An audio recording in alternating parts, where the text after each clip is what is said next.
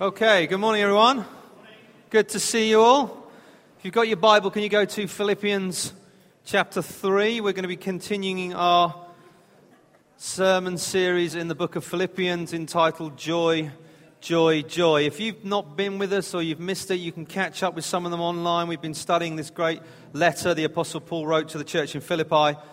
You can catch up with some of the stuff uh, we've covered already. We're almost at the end. I think we've got three weeks left this week and two more, and then we will have finished this book in time for Christmas. Before we get into that, Jeremy, who spoke last week, mentioned uh, in his sermon that I like to run. It's one of those things I do for exercise um, and kind of general health benefits. I like to run every so often just to keep myself in shape. But what I wanted to just clarify with you is that's not always been the way in my life. In fact, before we moved to Sutton Coldfield eight years ago to start Real Life Church, I never ran at all. I mean, I'd run if someone was chasing me, um, but uh, maybe for a bus or a train, but otherwise I would not, I couldn't see the point of it. It was, wasn't something I would uh, do, and if someone asked me, I would look at them blankly. Why would I want to do that? So it's not always been um, my kind of practice. But when we moved here, we had this event in town, I don't know if you're aware of, called the Great Midlands Fun Run, which runs in the centre of town every year. Thousands of people enter it, thousands of people come and watch it. And as we were starting the church, we wanted to get involved in stuff that was just going on in the community, and we decided we would enter the fun run and kind of just be part of it and support it and enjoy it. And we also wanted to raise some money for other groups outside of ourselves, just to bless them, be good to them, um, which was all a good idea. And we got together a little team, as the church was at the time, very small. We said, let's do this. And it was a great idea, and everyone was very excited. And then the reality hit. For, to enter the fun run, you have to actually be able to run it and finish it. And the route, I then found out to my horror, is eight and a half miles long. And it's up hills. There are quite a few big hills in the fun run. If you know the route, there are the hills in town. And the one of them was told me was called Cardiac Hill because apparently someone, the urban myth is, that had a heart attack while trying to run up it. I'm like, why am I doing this? Well, so it's suddenly, it's suddenly this panic set in with me. Well, actually, if I've entered that, I've got to be able to try and get round that. And I talked with my wife Melanie, thinking, can I pull out? Am I like, can I just, you know, have a, oh, I've got a hammy, you know, one of those. She said, no, you're the leader of the church. You've bloom well got to do this. Plus, I need you to stay in shape because I don't want you to be, I don't want you to let yourself go as we're getting older. We've moved here, we're starting a church. We've got two small boys. You need to be able to keep up with them as they grow up and stuff. And so I started to train. I got an app on my phone that was to train you. And you, you download it on your phone, this free app, and it said it would start, you start from your sofa, and it was going to get me up to 10 kilometers worth of running, which I thought was ridiculous. So I put my headphones in, I got it, and it, it, you come out your house, and it says you have to run for a minute, which I thought, how long? So I ran to the top of my road, oh, and it almost killed me getting to the top. Then it gives you a break and says you can walk for a minute. Oh, thank goodness. And then after that, it says you've got to run for another minute. And slowly over the days and weeks I did this, it built up. But I want to tell you something. It was hard work. It wasn't easy. And because the fun runs kind of June, I had to start training in January. And it was one of those years where the snow came.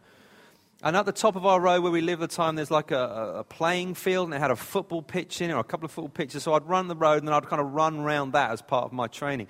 And there was snow, and I tell you, getting out the door for that was hard work. I had to. There was some brief exchange of views that happened in our house between my wife and I about whether I should go out and actually do this. And it was like, you've got to go and train. And so I'd go out and I'd run in the snow, and it would just be horrible. But over time, it slowly built up, and I became better and better, and I could run for further and further. I could run for two minutes, I could run for three minutes.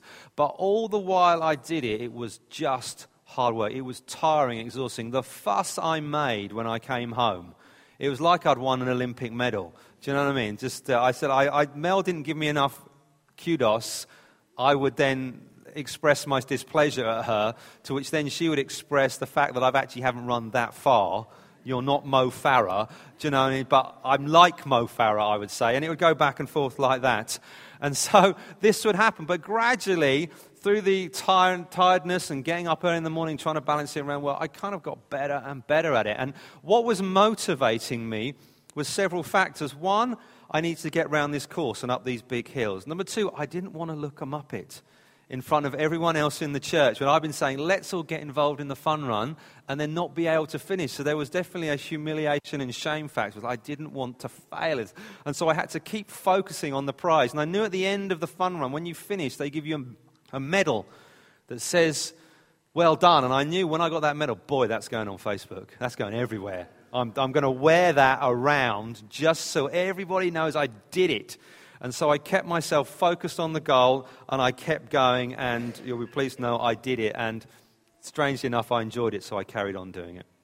But it was hard work. And what we're going to look at today in the next part of our series in Philippians is this whole thing about keeping going when it's tough. We call this one joy in exhaustion. And if you've ever done any kind of training, physical training, you know it can be tough, but it can go across many things that we face in life that are tough. How do we keep going? How do we keep finding joy in that? We've looked at many different situations so far in our uh, study of Philippians, and today it's looking at joy in exhaustion. And Paul, interestingly, in this section of the letter, uses the image of a runner, which would have been a common image they'd have seen kind of in the games that they would have held at the time. People have known about this. Athletic exercise, running was one of the key events that they would have um, been involved in. So they were familiar with it. And Paul uses that in this passage. So we're going to read, we're going to start at verse 12, and I'm just going to read to the end of the chapter. So it's going to appear up on the screen.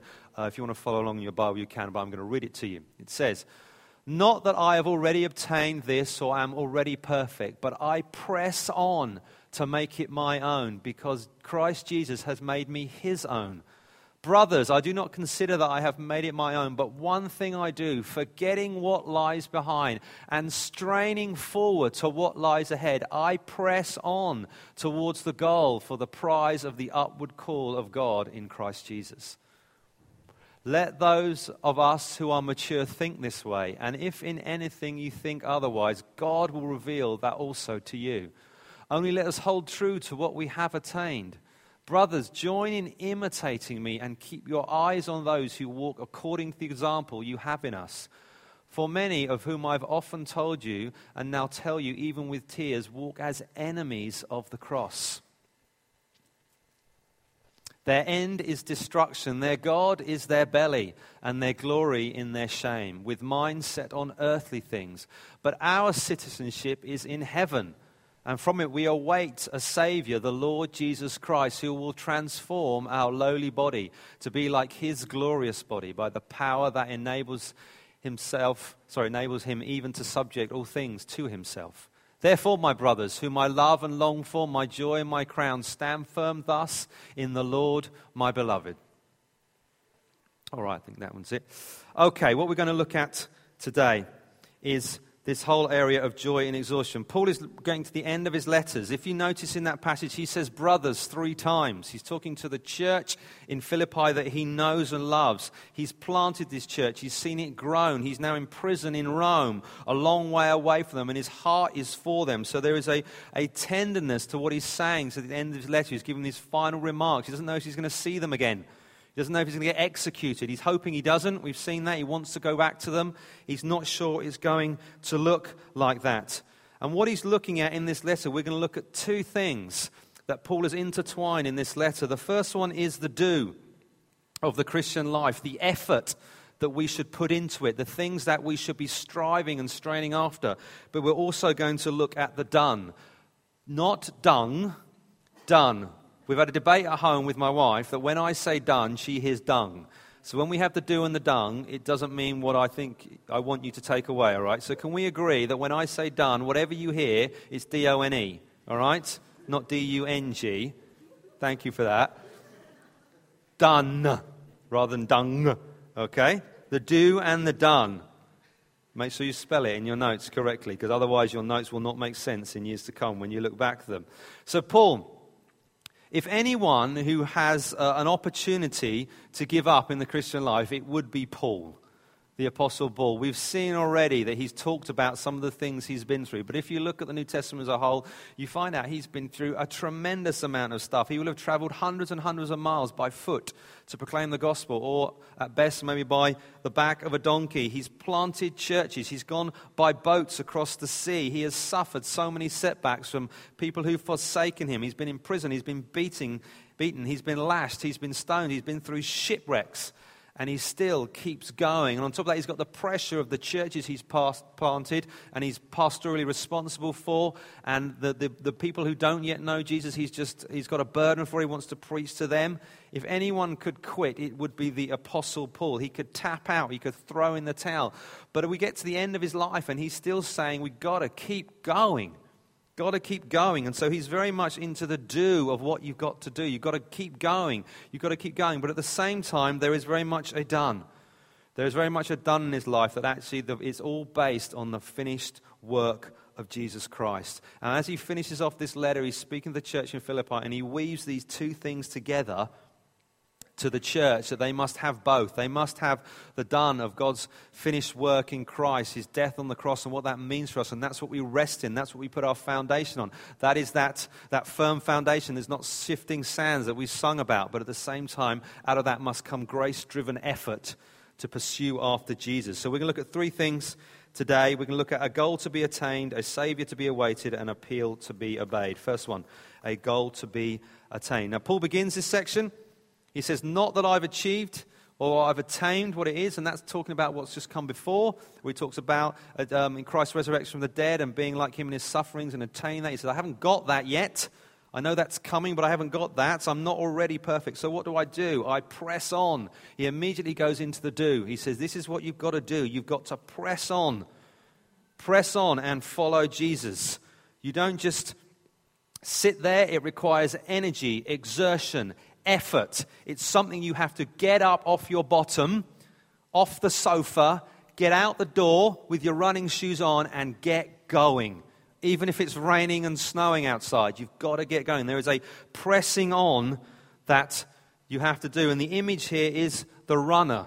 That's what he would have had in mind as he talks about it. And he talks about a runner in a race when they begin their race at the games they may have had at the time. The, church may have seen it they may have heard about it. They've had athletic competitions where they would have run, and the runners line up there and they are totally looking forward to where they're going. You don't see runners looking around behind them or to the side at the beginning of the race. They're only looking forward. They're only going after what, it, what they want, which is the prize, the goal, the finish to get there. And he's saying, We've got to be like that. We are to run with every effort. We're to pursue what's going on.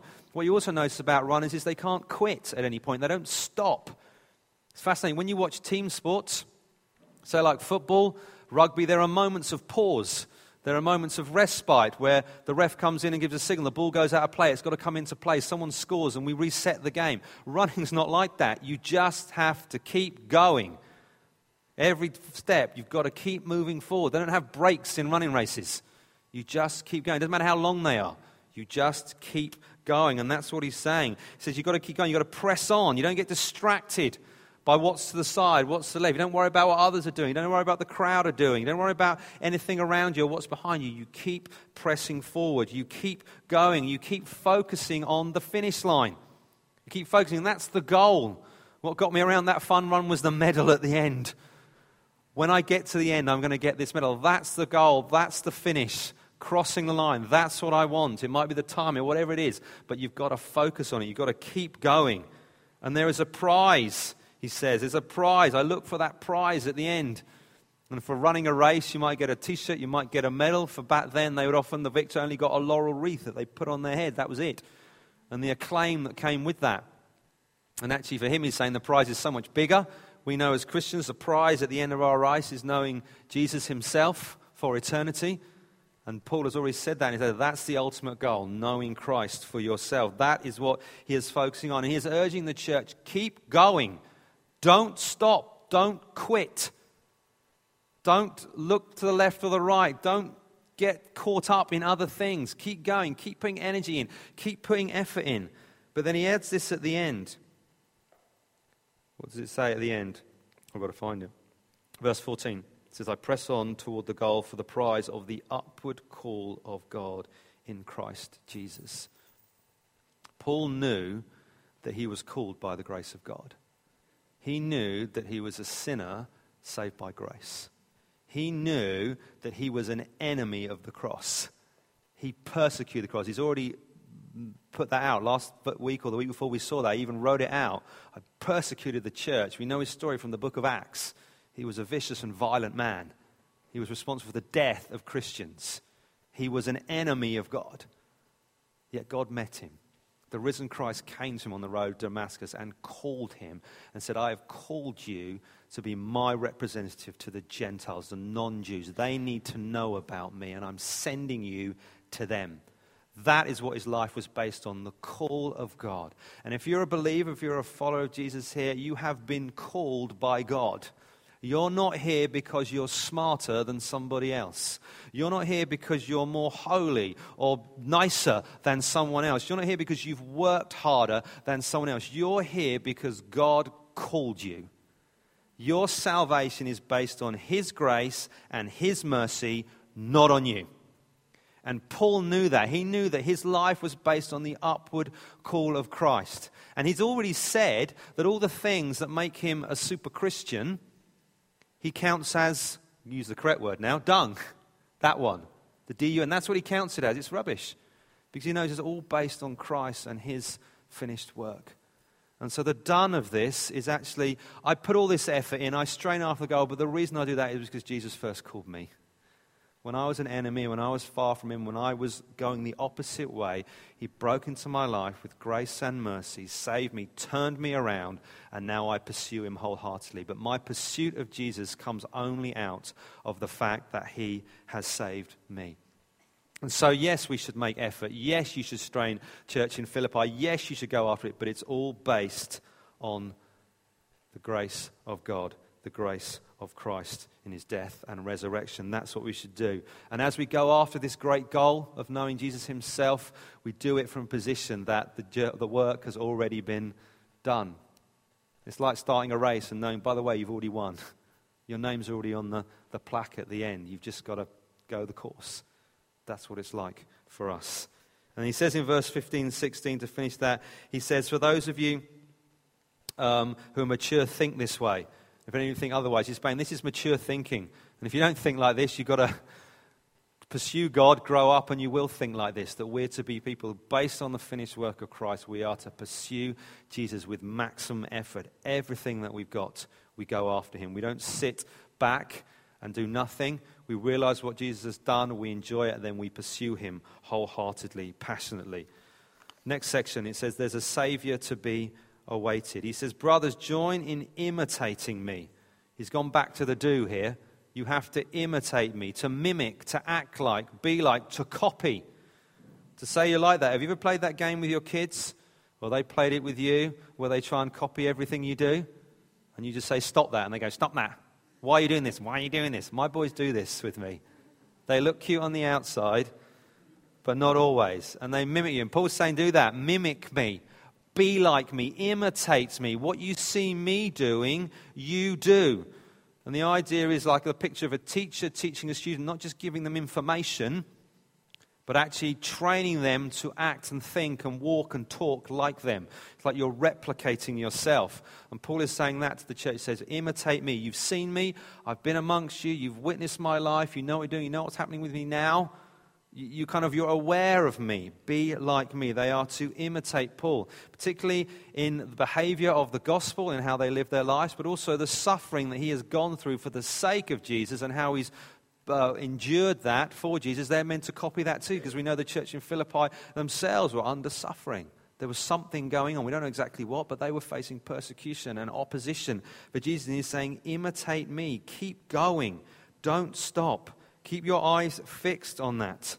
So we're supposed to do that. And he contrasts his life then with others who he describes as enemies of the cross. He's saying, You imitate me, you know what my life is like. He said, But there are others out there who don't live according to the ways of God. They don't live according to the ways of his word. They don't follow Jesus. They live contrary. And he describes them. He says, They're enemies of the cross, which means the work of Jesus on the cross for them means nothing. It's something they, they, they, they despise, they reject. No, that's not what we're interested in. And he says then, after that, he says, their end is their destruction.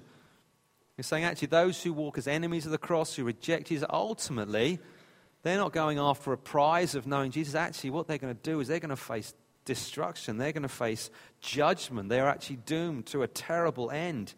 And he says, their God is their belly, which basically is his way of saying they live for the present. They live for what is now. They live for what they can consume right here, right now. Whatever they can get their hands on, that's their focus. That's their life.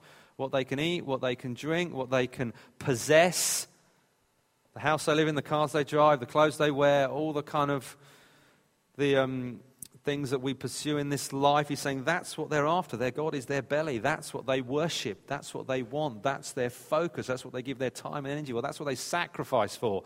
That's their God. And he says they glory in their shame, which means the things that should be shameful under God's word, things he says don't do, they pursue wholeheartedly the way they live their life with their money, sexually, all those things they go after, but actually they should be ashamed because God's word says this is how we should live in purity, this is how we should live in righteousness. They reject all things and ultimately says their mind is on earthly th- things, which sums up the previous two.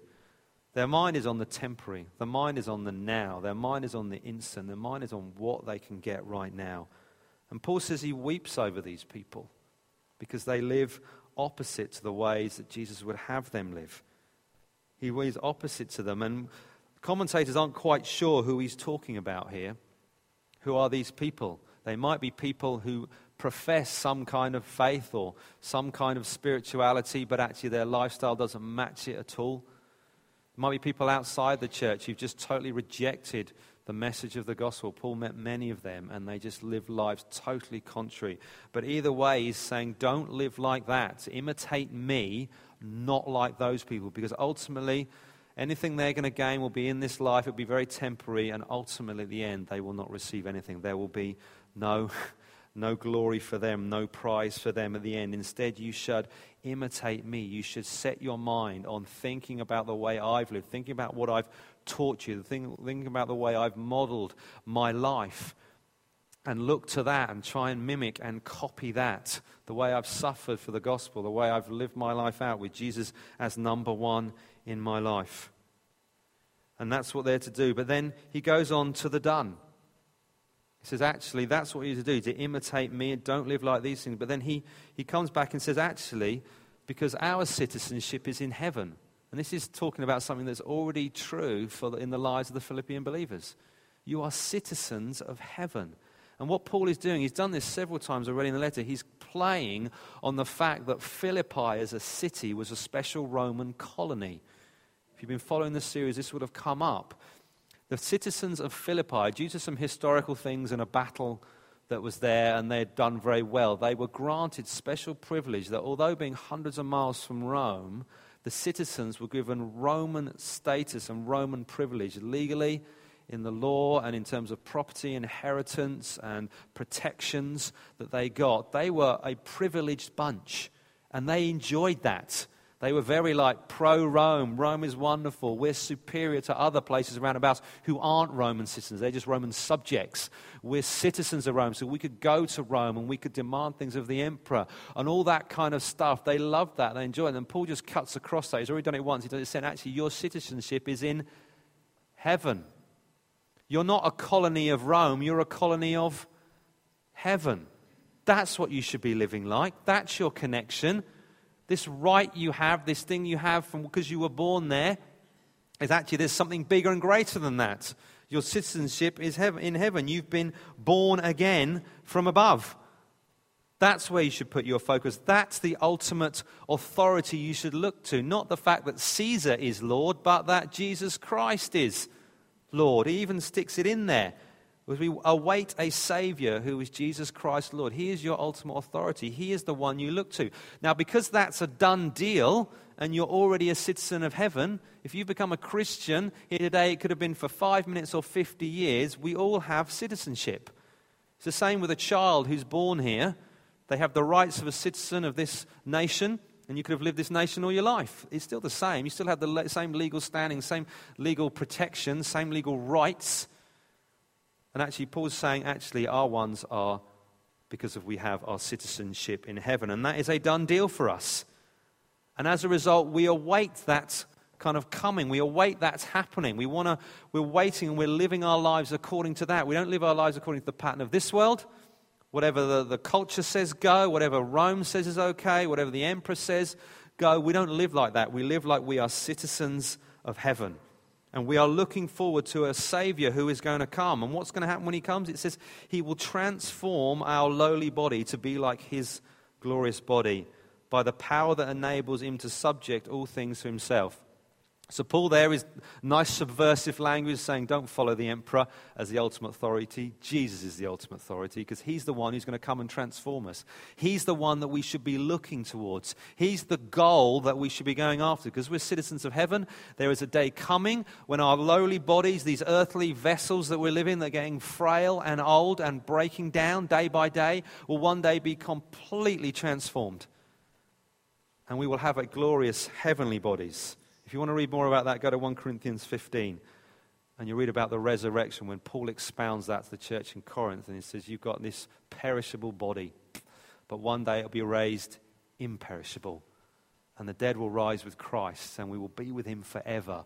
And our lives will be completely transformed, and our bodies will be transformed. And that is what we are to wait for. And, church, this is, this is your right as citizens of heaven. This is going to happen to you. And as a result of that, therefore, you live in a certain way. You act a certain way. You imitate me. This is how it's to work together. And no matter what you're facing in this world, we wait with anticipation for Jesus to return and to transform our body. Last one an appeal to be obeyed. Last line, he says there at the beginning of chapter 4, he says, Therefore, my brothers, whom I love and long for, my joy and my crown, stand firm thus in the Lord, my beloved. We've already had brothers a couple of times. He throws it in again, and he describes them as whom I love and long for. Jesus is, sorry, um, Paul is passionate for this church. He loves them. He wants to be with them. He, he's homesick for them. He describes them as the joy and crown of what he's doing, of his apostleship, of his planting churches, of what, what's happened there, what God has done in them he loves and they give him joy. There's that theme coming through again that what God has done through him in Christ gives him joy in all the hard work he's facing. But then, he comes, then comes the do and the done at the end. He says, Stand firm. The idea, the picture, like of a soldier standing in a battle line. There, the enemy are approaching. And if you ever watch the old films, and all the soldiers, when they're waiting for the enemy attack, what do the commanders yell at them? Hold the line. Hold the line. They're saying, stand firm. Do not give an inch. They're charging. They're coming. They're coming at you. They're not going to show you any mercy. There's going to be a clash of worlds, a clash of cultures. Swords and shields are going to go smashing into each other. But you stand firm. Do not give an inch. Do not give any ground. And if someone's trying to push you and you're trying to resist, it requires energy and effort in that. Roman soldiers were actually designed, and when they did the, the reforms, they actually had studded shoes. They had those lace up sandally things, but they were studded so they could push their feet into the ground and stand firm. And when they held the line against the barbarians or whoever was attacking them, all the shields were locked together, they could withstand a charge and then counterattack the enemy. And Paul's got this kind of in mind. Stand firm. The world is coming to shape you, to attack you, to um, push you into its mold, to say, live like this, pursue these things, go after these things. And he's saying, stand firm. Don't give an inch, don't give any ground. When it says this is good and God says this is bad, you say it's bad no matter what comes your way, the flack you get, anything that happens, you are to resist. You're to hold up. You're not to just give up on anything. But then there's also the done in there, because where do you stand firm? It says, in the Lord. We stand firm in the Lord, not in our own strength, not in the fact that we're smarter or better or well educated or more holier than anybody else. We stand firm in the Lord in what He's done. We boast in the cross of Christ, not in our own wisdom. We boast in Jesus' resurrection from the dead and the fact that he's ruling and reigning, not that we've got anything worked out. We boast the fact that he saved us in spite of our sin, not in how good or smart we were. We're to stand firm in the Lord. We're to stand firm in what he's done and what he's said and what he's called us to and how he's saved us and how he's transformed our lives. And so, Paul, even ending there, he's reminding the church yes, you've got to do some stuff but actually it's all based on a firm foundation of Christ. It's based on who He is, what He's done, how He's saved you, and where He's leading you.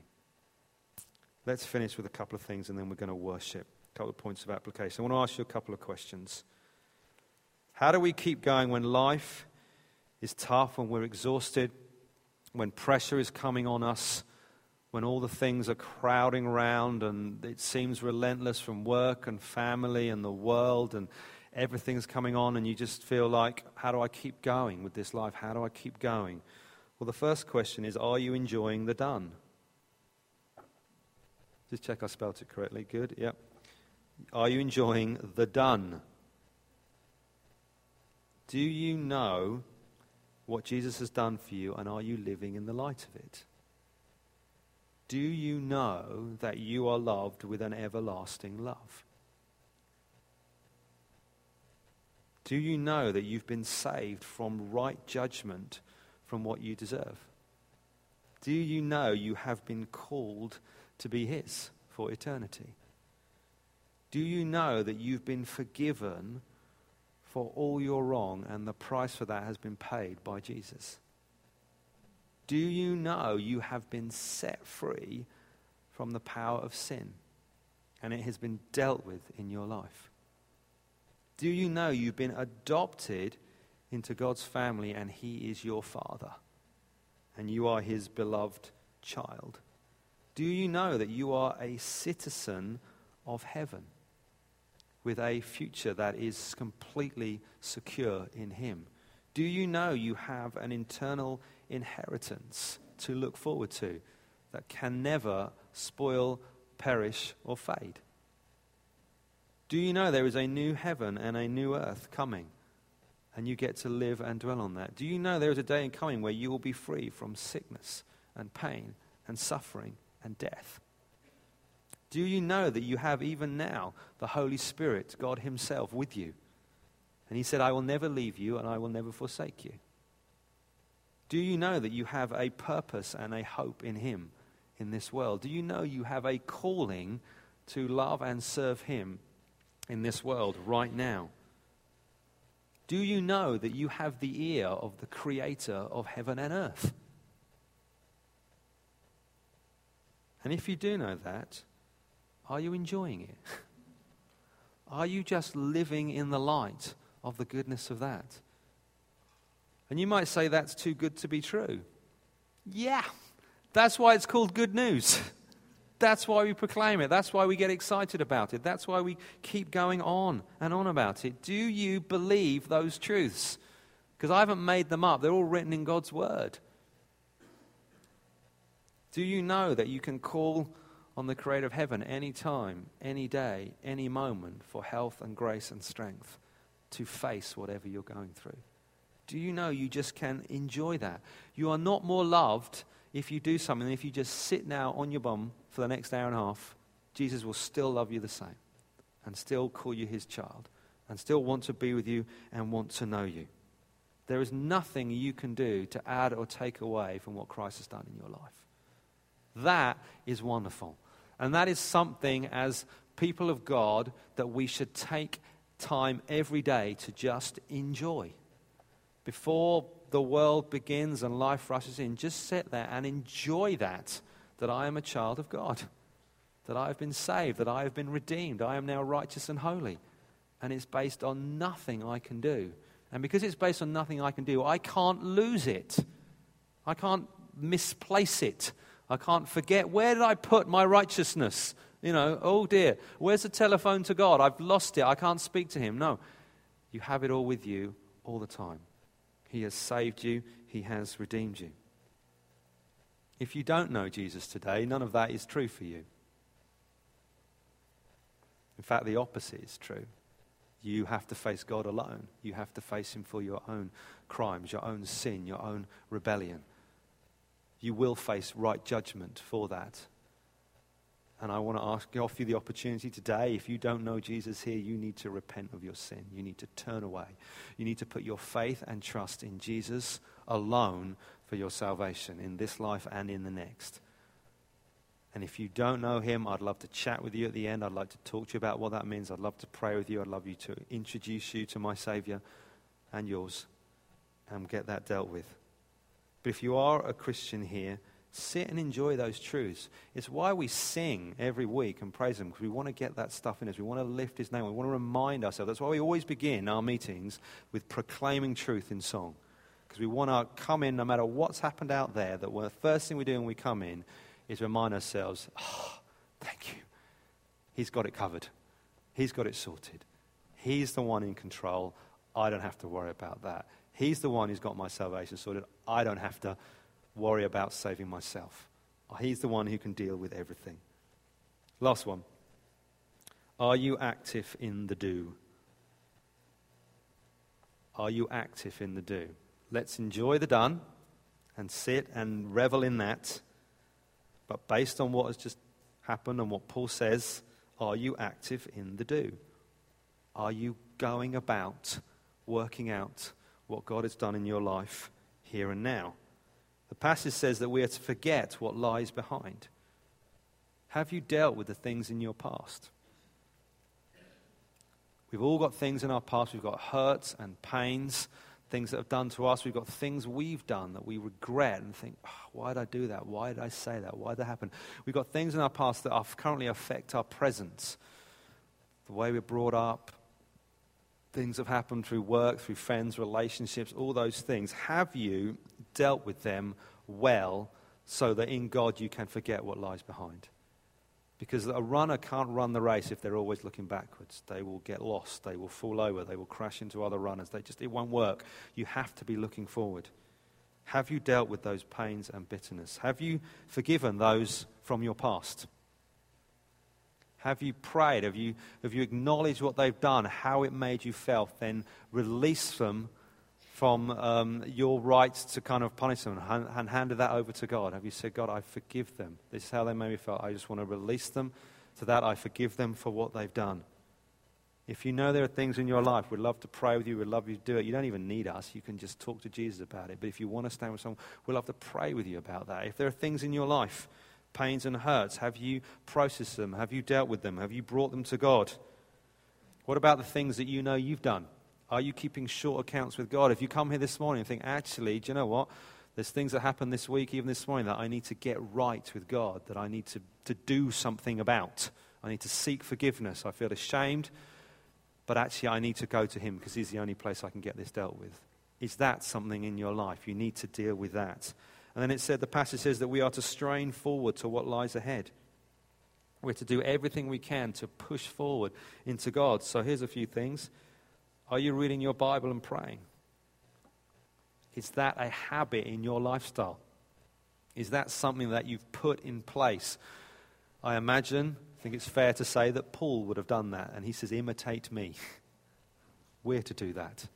Make a priority of reading our Bible and prayer. We've made it a priority as a church this year. That's what we should do on a daily basis. Are you someone who is full of the Spirit on a regular basis, praying every day? God, fill me with your Spirit that I may go out and serve you and model you to the community that I'm a part of, wherever I find myself.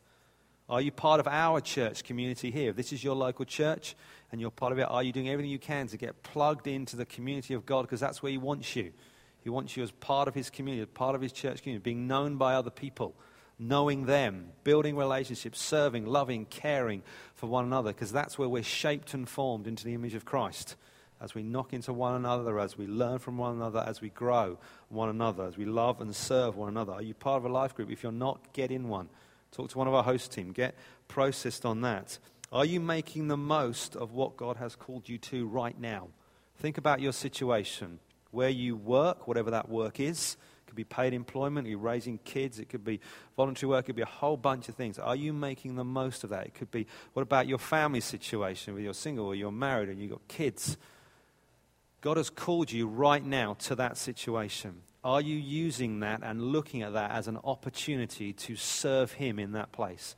Are you doing everything you can to be the best God has called you to be, whatever that blank is?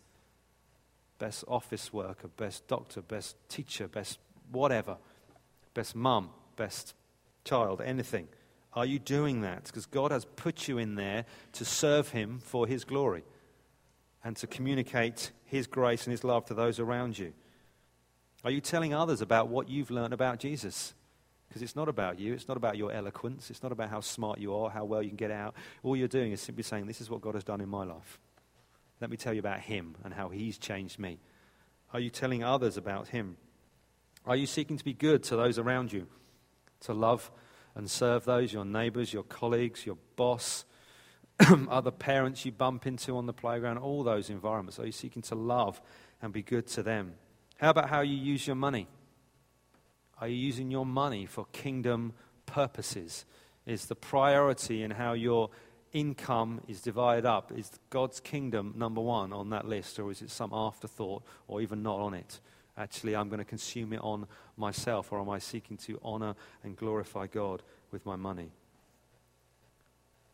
And ultimately, are you focused? Is your life focused on the prize? Is your life focused on the goal? Is your life focused on the finish line of where you're going? Because we've already looked at joy and death.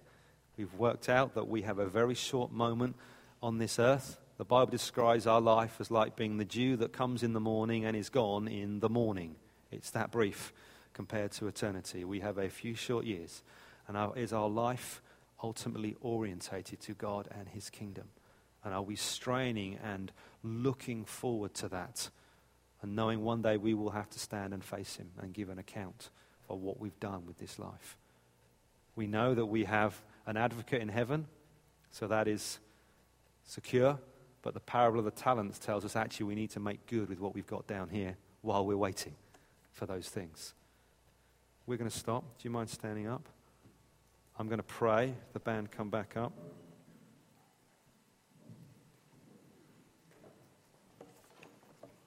And we're going to spend some time enjoying God and what He's done for us. And I imagine He'll speak to us as He so often does, and then we might have to do something. But we're going to start with done. So, do you want to just close your eyes? I'm going to pray.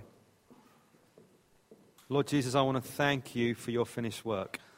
Lord, I want to thank you that as we leave this place, we're just as loved as we came in. Lord, I want to thank you that what you did in our life to get us here stands firm as we leave. Lord, thank you that nothing we do today adds to that. We're just as loved. We're still your children. We're just as forgiven. We're just as cared for as when we came in, Lord Jesus. I thank you for that, Lord God. And I pray that those truths would grip our lives. I pray that we would meditate on them today, tomorrow, this week, that we would just find moments to stop and remind ourselves that I am loved by the living God, that I have been saved by the living God, that I am now righteous and holy because of what Jesus has done.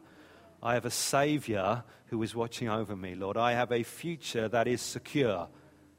Brexit or no Brexit, my future is secure. I have a citizenship in heaven that is way better than citizenship of this nation. And that is secure too, Lord. And we can enjoy the privileges of that. I have a Father in heaven who loves me and I can speak to about anything, Lord. I thank you for those truths, Lord Jesus. And Lord God, as we enjoy that, God, I pray you give us grace to do for your kingdom. Not to earn, not to, to make ourselves more acceptable or better, because we just can't. But Lord, give us grace to press on. Give us strain, uh, grace to strain towards that goal. Give us grace to leave behind the things in our life that would pull us back thinking and thoughts and habits and things that would just pull us away, Lord. Give us grace to deal with pain and hurt and unforgiveness in our life. Give us grace for that, Lord God. Give us grace to read our Bibles daily, to pray, to be part of your community, to love and serve one another for your glory, Lord Jesus. God, let us all be found still running hard at the end of our life, not tapping out, not giving up, not throwing in the towel God, let us imitate Paul as he imitates you, Lord Jesus. Let us follow in his model, suffering for the gospel where we need to, straining on after you, caring and loving for those around us, Lord Jesus. Holy Spirit, now come fill your people, Lord. Fill your people, Lord.